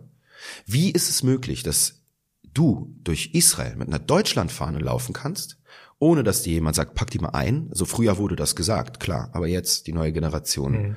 Du kannst da rumlaufen, die Leute wollen vielleicht ein Foto von dir machen, ja, mit dir zusammen. Und hier in Deutschland, in dem Land, das sechs Millionen Juden umgebracht hat, kann man nicht mit einer Israel-Fahne rumlaufen? Ist das nicht total absurd und ein Ausdruck von genau dem Problem, was hier nie wirklich überwunden wurde, und mhm. zwar Antisemitismus. Und auch wenn die Leute da irgendwie Stolpersteine putzen und äh, äh, weiß ich nicht, irgendwelche Stelen auf, aufsetzen, ja, mit äh, das ist nicht wirklich Aufarbeitung aus mhm. meiner Sicht. Im Gegenteil, es ist genau Teil des Problems, dieser, diese Sichtweise. Ja, die nicht vorhandene Aufarbeitung hat vielleicht auch damit zu tun, dass wir äh, Politiker haben, die äh, das Dritte Reich als Vogelschiss in tausendjähriger deutscher Geschichte bezeichnen und dass wir solche Sachen erleben müssen wie am 9. Oktober 2019, der Anschlag auf die Synagoge in Halle. Ich Wenn, muss da kurz nachfragen, hatten wir, also ich meine die AfD, ja, auf jeden Fall. Äh, aber die ist doch erst seit 2014, 15, hat die irgendeine Relevanz? Was ist mit den Jahrzehnten davor? War da Aufarbeitung? Mhm. War da? Würdest du sagen, ja? Also, erstmal würde ich mir die Frage stellen, ob ich das beurteilen kann. Äh, ich bin in einem, ich bin sozialisiert worden mit Aufarbeitung, ja. Das kann ich von mir aus sagen. Ähm, du, Du, deine Familie, okay, aber ich frage jetzt mal so, guck mal, die, die nationalsozialistische Bewegung war eine Massenbewegung, nicht wahr? Mhm. Würdest du sagen, ist es eine Massenbewegung gewesen, Aufarbeitung zu machen in diesem Land? Also sicherlich nicht in dem Maße, wie es nötig gewesen wäre, um solche Sachen, die wir heute erleben, zu vermeiden. Weil, also ich meine, natürlich wird das irgendwie behandelt in der Schule. Nee, nee, ne? ich meine, es ist eine Massenbewegung gewesen. Das bedeutet, Individuen haben diese Masse ausgemacht. Wurden in den Familien wirklich diese Geschichten aus den eigenen Verfehlungen aufgearbeitet? Nein, mit Sicherheit nicht. Genau. Und das hat sicherlich ganz viele Gründe. Das hat mit Sicherheit auch diesen großen Grund, den man so aus der, aus, aus der Großelterngeneration kennt. Darüber wurde nicht geredet. Ja. Und das nicht nur jetzt aus antisemitischen Gründen, sondern einfach auch, weil es eine schreckliche Zeit war. Eine schreckliche Zeit, die glaube ich, also so habe ich es bei meinen Großeltern ja, kennengelernt. Also das sei eine schreckliche. Zeit für, also eine schreckliche Zeit, ja, aber man darf ja nicht verweg, also man darf ja nicht vergessen, es gab eine Seite Täter und eine Seite Opfer. Genau. So und klar, es ist für die Täter, weil am Ende, wenn die Alliierten dann kommen und das Land in Grund und Boden bomben und danach kommt eine schreckliche Zeit auf den zu, auf die zu, aber man darf halt nicht vergessen, wie das begonnen hat und äh, da zu sagen, wir reden nicht drüber und eventuell das zu mystifizieren, von wegen Opa war doch beim Widerstand, was er vielleicht nicht war, oder Opa hat doch irgendwie äh, nicht abgedrückt, als er sollte äh, am Graben. Ja, ja, genau. ähm, äh, das ist keine Aufarbeitung. Nee, das war jetzt auch nicht mit schrecklicher Zeit gemeint. Also schreckliche Zeit bezieht sich schon unabhängig jetzt irgendwie eine Partei zu ergreifen, will ich gar nicht, äh, gehört sich nicht an der Stelle. Äh, es war eine schreckliche Zeit.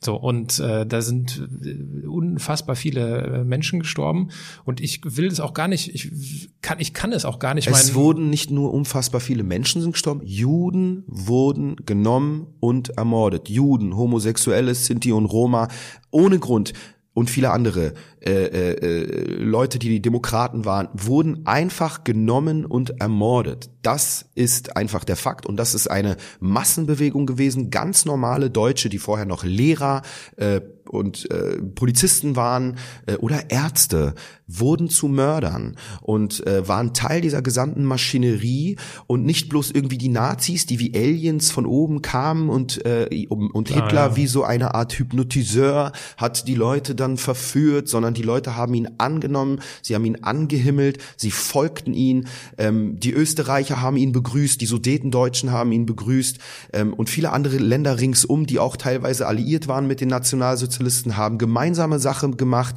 und diese Aufarbeitung ist niemals, hat niemals stattgefunden in Deutschland auf der Ebene, wie der Mord stattgefunden hat. Das ist richtig. Richtig. Und auf dieser Basis entsteht praktisch der neue Antisemitismus, der sogenannte Schuldabwehr-Antisemitismus. Und das ist im Prinzip das, was heute die AfD wiederum aufgreift und sagt, reicht mal jetzt zwölf Jahre Vogelschiss äh, äh, und, und all das. Und die bedienen genau nur das in der neuen mhm. Generation oder in denen, die etwas älter sind, die auch nur sagen, hey, war eine schlimme Zeit, lass uns mal schnell drüber reden, Schwamm drüber machen. Aber für Juden, für die Leute auf der Opferseite, ist das nicht so einfach wegzuwischen. Ist es nicht, weil wir haben auf unserer Seite die Menschen nicht verloren, weil ähm, sie äh, irgendwie als Soldaten dann so gedient haben, größtenteils, sondern weil sie einfach ermordet wurden. Ja, und ähm, und das ist eine, glaube ich, eine, die Basis genau dieses Antisemitismus, den wir heute mitunter haben, wo dann Leute meinen, ja, sie gedenken den toten Juden, legen ein Kränzchen nieder, äh, sprechen irgendwie dann äh, ein paar äh, leere Worthülsen, äh, meinen, sie würden den Antisemitismus bekämpfen, von wo und aus welcher Richtung und aus welchem Spektrum er auch immer kommt, aber gleichzeitig äh, dann sagen, bitte rollen Sie doch die Israel-Fahne ein. Mhm. Das kann man nicht ernst nehmen. Ja. Naja, also was mir dann auf dem Herzen liegt, ist, äh, weil das wird ja häufig als, als Vorwurf gemacht, äh, der Großelterngeneration, dass sie hätten viel mehr darüber reden müssen und bla wie auch immer. Und das will ich mir gar nicht anmaßen zu beurteilen. Also ich, das ist jetzt unabhängig davon, äh, dass, und das ist mir sehr bewusst, dass sechs Millionen Mut, äh, Also ich frage mich, sind. ich frage mich, den doppelten Standard erkennt man doch schon da dran. Nachdem die alten und neuen Bundesländer, DDR und Bundesrepublik Deutschland, nachdem diese beiden Länder zusammengeführt wurden, die Stasi-Akten wurden freigegeben, nicht wahr? Relativ schnell. Ich habe keine Ahnung. Ja, man kann das Stasi-Archiv relativ transparent. Du warst der historisch Interessierte. Ja, aber das weiß man ja. Es ist ja also die das Stasi-Archiv ist relativ transparent. Jeder weiß, dass es das gibt. Wusstest ja. du, weißt du, dass es ein Wehrmachtsarchiv gibt? Wenn du mir das jetzt sagst, weiß ich es jetzt. Es gibt ein Wehrmachtsarchiv. Jeder kann, wenn er möchte, dort nachforschen und gucken, was denn wirklich seine Großeltern gemacht haben. Ohne Mystifizierung. Es dauert ein bisschen länger, anders als beim Stasi-Archiv. Es kostet mhm. mehr, wohl anders als, als beim äh, Stasi-Archiv, aber man kann die Informationen bekommen und äh, und das ist halt das Ding. Das ist wahrscheinlich mit Absicht noch nicht so populär, damit eben ähm, aus meiner Sicht echte Aufarbeitung noch nicht wirklich geschehen kann. Ich hoffe, dass es mit den nächsten Generationen äh, vielleicht doch möglich sein wird. Und man darf auch Folgendes nicht vergessen. Deutschland, würdest du sagen, nachdem Deutschland, Nazi-Deutschland den Krieg verloren hat, dass die Nazis weg waren? Ja, um Gottes Willen, genau. absolut gar nicht. Richtig. Die haben, die wurden in hohe Positionen gesetzt Exakt. und äh, in entscheidende Positionen, sowohl in der Wirtschaft als auch in der Juristerei, überall. Richtig. Absolut. Also reden wir hier eigentlich nur davon, dass Deutschland den Krieg verloren hat. Nicht, dass die Ideologie hier ausgestorben ist, also auch vor der AfD.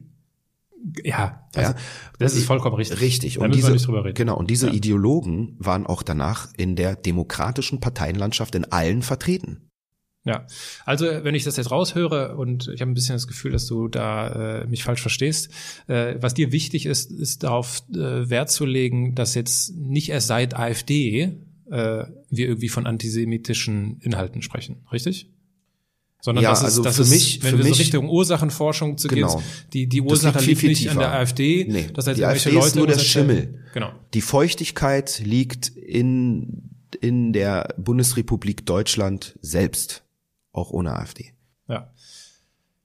Genau, und da, das würde ich, äh, das, die nicht vorhandene Aufarbeitung mit allen ihren hässlichen Facetten. Genau, und gleichzeitig ist, aber halt auch mit der neuen, Demo, mit der Dämonisierung Israels in den Vereinten Nationen, wo Deutschland immer schön mit dabei ist, die dazu führt, dass Juden in diesem Land, die nun mal immer in Verbindung gebracht werden mit dem jüdischen Kollektiv in Israel von den Antisemiten, ist nun mal so. Mhm dadurch nochmal zusätzlich unter Druck geraten. Und diese Verurteilung Israels in den Vereinten Nationen, wo Deutschland immer wieder mit dabei ist, das bringt uns zurück zu den drei Ds, ist mit der Basis eines doppelten Standards. Denn das spiegelt definitiv nicht die Krisen in dieser Welt wider. Es wird hier da sozusagen etwas herausgehoben. Es geht schon in Richtung es geht, es geht in die Richtung Dämonisierung, schon das zweite D. Und es gibt auch einige, die dann dadurch dann die Delegiti Delegitimierungsfrage stellen.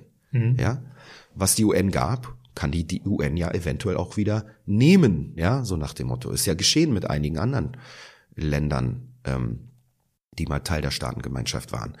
Und äh, das halte ich für ein riesiges, noch viel größeres äh, Problem, weil ich, wie gesagt, ich, ich litt in meinem Leben schon unter Antisemitismus, auch auf der Basis davon, wo die Leute genau diese Argumente dann vorgehoben haben. Was macht ihr denn da in Israel?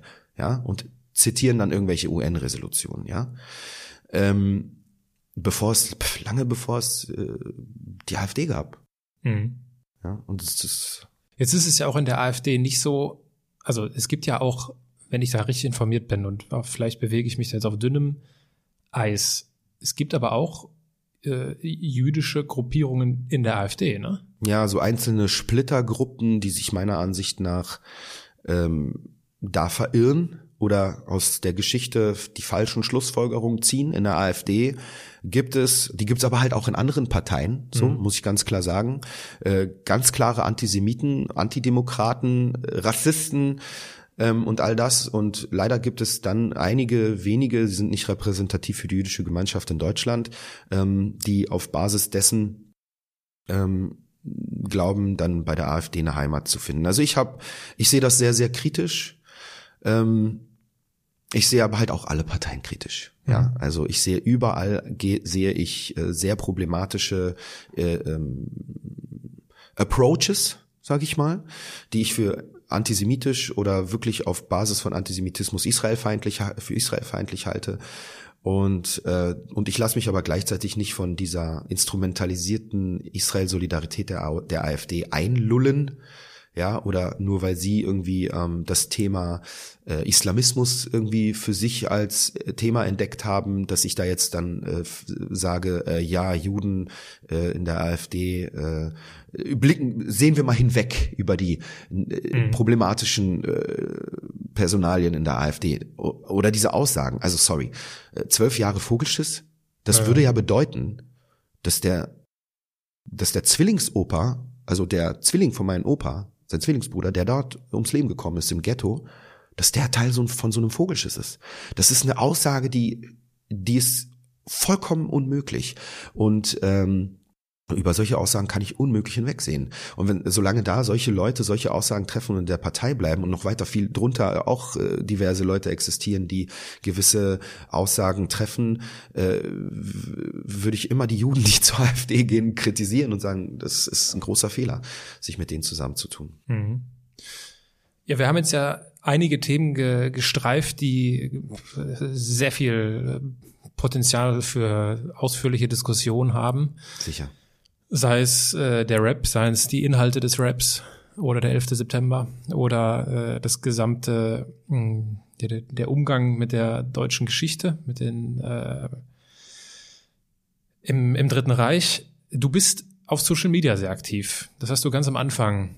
Relativ, also ich Das meine, hast du am Anfang ja gesagt. Äh, klang ein bisschen nach, äh, nach Sucht, wenn, wenn Ach so, naja, ich würde sagen, was heißt, ich bin Social Media sehr aktiv, eine Sucht, ja, so ich, ich bin natürlich viel mit dem Handy äh, beschäftigt, ja, ähm, Smartphone ist nicht gleich Social Media, das ist natürlich richtig. genau, Smartphone. Aber die Schnittmenge ist. Ja, klar, also ich viel mit dem, mit dem Smartphone äh, beschäftigt, lese Artikel, informiere mich, äh, Google, Wiki- Wikipedia, Facebook, Instagram, E-Mails müssen beantwortet werden, Anfragen, äh, Klar. die ständig re äh, reinkommen. Aber YouTube. du, du, du diskutierst ja auch. Ne? Also du bist, du bist da, ich habe dich als sehr, ich habe mir angeschaut, ich habe dich als sehr streitbar im positiven Sinne wahrgenommen, dass du, äh, äh, dass du jetzt Kommentare nicht unkommentiert lässt. Und äh, ist, gibt's, wie oft, wie oft kommt es vor, dass du dir sagst, und da wieder irgendwas liest über dich, wieder die üblichen typischen Narrative und dir denkst, boah, wisst ihr was, ihr könnt mich alle mal, ich melde mich ja ab. Nee, also wenn äh, ich das, wenn ich mich da abmelden würde, bei Facebook zum Beispiel, ja, wo dann diese, gerade auf meiner Facebook-Seite, da sieht man dann die Grabenkämpfe, die ich dann manchmal ausfechte mit diesen, mit den, mit den, äh, mit den Internet-Antisemiten. Ähm, wenn ich mich da rausziehen würde, dann würde ich diesen Leuten ja praktisch diesen äh, Raum freimachen und diesen und den werden sie dann für sich auch weiterhin nutzen. Und äh, ich glaube, das ist ein ganz großer Fehler, weil wenn man denen dort im Internet, äh, in den sozialen Netzwerken keinen Widerstand gibt, dann äh, fühlen sie sich bestätigt, kriegen hier und da Likes statt Widerstände und dann trauen sie sich damit dann halt auch raus aus dem virtuellen Raum, um in der Realität am Arbeitsplatz oder auf Demonstrationen und so weiter Dinge zu skandieren, wie wir es ja inzwischen haben. Also Jude, Jude, feiges Schwein haben wir gehört 2014, Hamas, Hamas, Juden ins Gas haben wir gehört. Ähm, dann, äh, ich glaube, war das in Dortmund von ähm, Neonazis, die äh, skandierten, wer Deutschland liebt, ist Antisemit. Ja, das sind halt alles äh, neue ähm, so eine, ein neues Selbstbewusstsein, äh, was sich diese Antisemiten jetzt angeeignet haben. Und ich glaube, vieles davon hat sich halt auch im Internet emanzipiert. Also, dass sie dort gemerkt haben, hey, wir können uns hier ähm, äh, in Gruppen zusammenschließen und äh, können den Diskurs bestimmen und wir sehen, es gibt kaum Widerstände. Die Leute, die eigentlich ein Problem damit haben, die aber ein normales Leben haben, die wollen sich nicht mit diesen negativen Menschen befassen. Aber gleichzeitig machen, macht das die Leute stärker und bringt sie dazu zu sagen, ey, unsere Stunde ist wieder gekommen. Wir können wieder raus. Wir können das wieder auf der Straße machen. Wir können auch Parteien wählen, die äh, diese Inhalte transportieren. Diese Parteien und diese Leute da drin merken, wir können hier gewisse Tabubrüche wieder machen. Wir können bestimmte Dinge sagen und halt auch wieder diese extremeren zurück ähm, in den in den Diskurs reinholen und halt auch vielleicht ähm, in den äh, zur Gestaltungsmacht wieder äh, machen. Und das halte ich für sehr sehr sehr gefährlich. Und ich glaube da sagte jemand ich kann ich habe immer diese Zitate im Kopf aber ich weiß nie genau wer wer sie gesagt hat. Ähm, und zwar damit das Böse obsiegt reicht es wenn die Anständigen schweigen. Ungefähr so Äh, das hat ein äh, britischer Philosoph gesagt, dessen Namen ich vergessen habe. In der Folge 102 zitiert Martin Schulz diesen Menschen. ja aber tja ich bin sehr Martin Schulz kritisch Das ist äh, völlig legitim, Vielleicht könnte ich ja irgendwann mit Martin Schulz ein Streitgespräch führen. auch wenn äh, das ist äh, dann deine Organisation. Wieso, wenn du das moderierst? äh, das, Ich, ich, Ansage an Martin Schulz. Bitte kommen Sie zum Streitgespräch. die Bühne überlegen wir uns dann nochmal, ob, ob dieser Podcast dafür die geeignete Bühne ist. Man könnte Äh, einen anderen machen. Wenn wir, äh, wenn wir so langsam auf die, auf die Zielgerade des Gesprächs einbiegen Mhm. und wir uns vorstellen, dass wir uns morgen in einen Flieger setzen und nach Israel fliegen würden. Mhm. Was würdest du mir als erstes zeigen?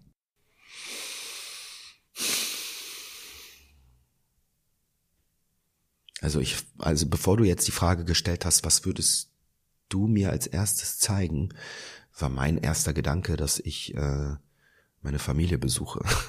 Muss ich ehrlich sagen. Deswegen, äh, mein erster Gedanke war, ich besuche meine Familie. Mein erster Gedanke war, ich, äh, ich besuche das Grab von meinem Onkel, der dieses Jahr gestorben ist. Ähm, Das war so ehrlich gesagt mein erster Gedanke. Ja, also was würde ich dir, wenn ich jetzt im Nachhinein, wenn ich das dann abgearbeitet habe, ich habe ja da eine Telefon, als es noch Telefonbuchseiten gab, ich habe da eine Telefonbuchseite voll Familie, das würde also ein bisschen dauern.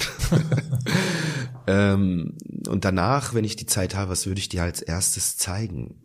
Es gibt so viel zu sehen in Israel. Äh, aber für mich ein sehr besonderer Ort. Natürlich ist Jerusalem für mich ein absolut besonderer Ort. Also äh, die, die Klagemauer ist für mich sehr, sehr bedeutsam. Aber die kennst du sicherlich schon. Ähm, wenn ich vielleicht, vielleicht Masada. Mhm. Warst du da schon mal? Nicht, dass ich mich, also ich meine, ich war mit sieben Jahren in Israel, ich kann mich nicht mehr erinnern. Masada würde ich dir zeigen. Das ist dieses Bergplateau ja, ja, in der genau. judäischen Wüste, ähm, Ansatz zur Negev. Äh, Wüste und ähm, das ist ein sehr geschichtsträchtiger Ort. Äh, da ist nämlich der Ort, wo die letzten jüdischen Rebellen gegen die römische Invasion äh, in ihrem, in dem, als letzte Bastion sich gewehrt haben.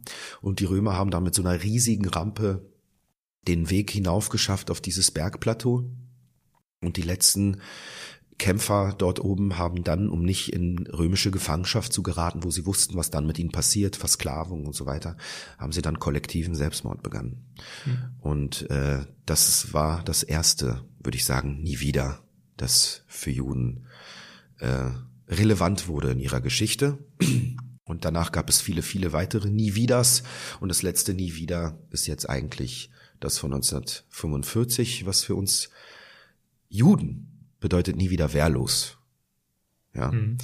Und ähm, das würde ich dir wahrscheinlich zeigen. Ich bin ja sehr geschichtsinteressiert äh, und ich war da vor einigen Jahren und das war echt unfassbar. Du siehst diese Rampe noch. Und äh, du kannst dir richtig vorstellen, wie diese Legionen da so raufgekommen sind und dann mit diesen Ramböcken so diese letzte Bastion stürmten und wie die dann da oben gemerkt haben, wir kommen hier nicht raus. Und die haben diesen kollektiven Selbstmord gemacht. Mhm.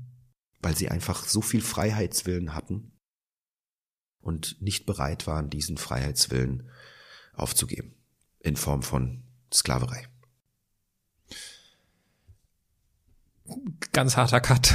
Äh, mit kommen wir zu, äh, finde ich super, super Beispiel. Würden wir uns definitiv gemeinsam anschauen, würde ich mich freuen. Äh, kommen wir zum Abschluss des Gespräches zu den, zu der letzten Rubrik, zu den Halbsätzen. Ich beginne einen Satz, du beendest ihn spontan und ob kurz oder lang, ist dir überlassen. Ganz in meinem Element bin ich, wenn ich auf der Bühne stehe. Ich bin ein Andersmacher. Weil? Ähm, weil ich ähm, mich einfach von meinem Instinkt leiten lasse und ich ähm, auch, würde ich sagen, ähm, weiß ich nicht, aus meinen Fehlern lerne und versuche dann ähm, meinen Weg zu gehen. Wenn ich beginne an mir zu zweifeln, dann? Dann frage ich meine Frau. Wenn ich jemandem den Andersmacher Award verleihen müsste, dann? Dann würde ich diesen Award Burak Yilmaz verleihen. Wer ist das? Das ist ein äh, großartiger ähm, Sozialarbeiter aus, ähm, ich glaube, Duisburg.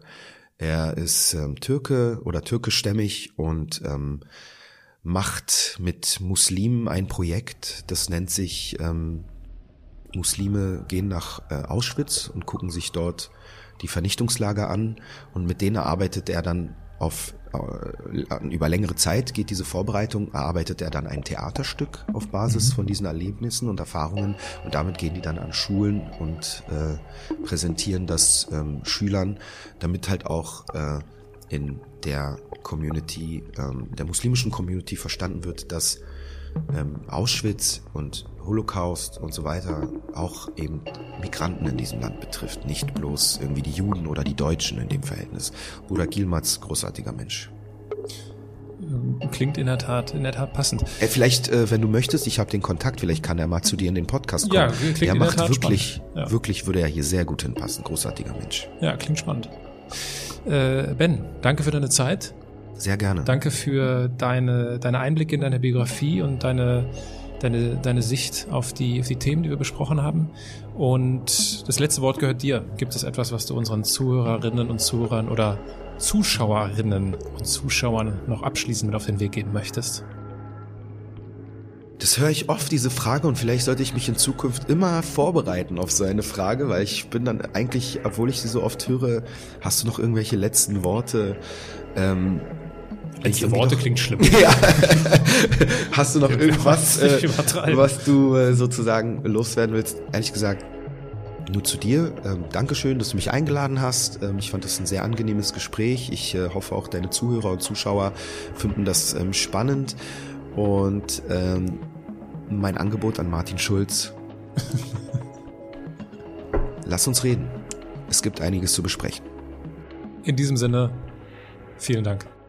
Gerne.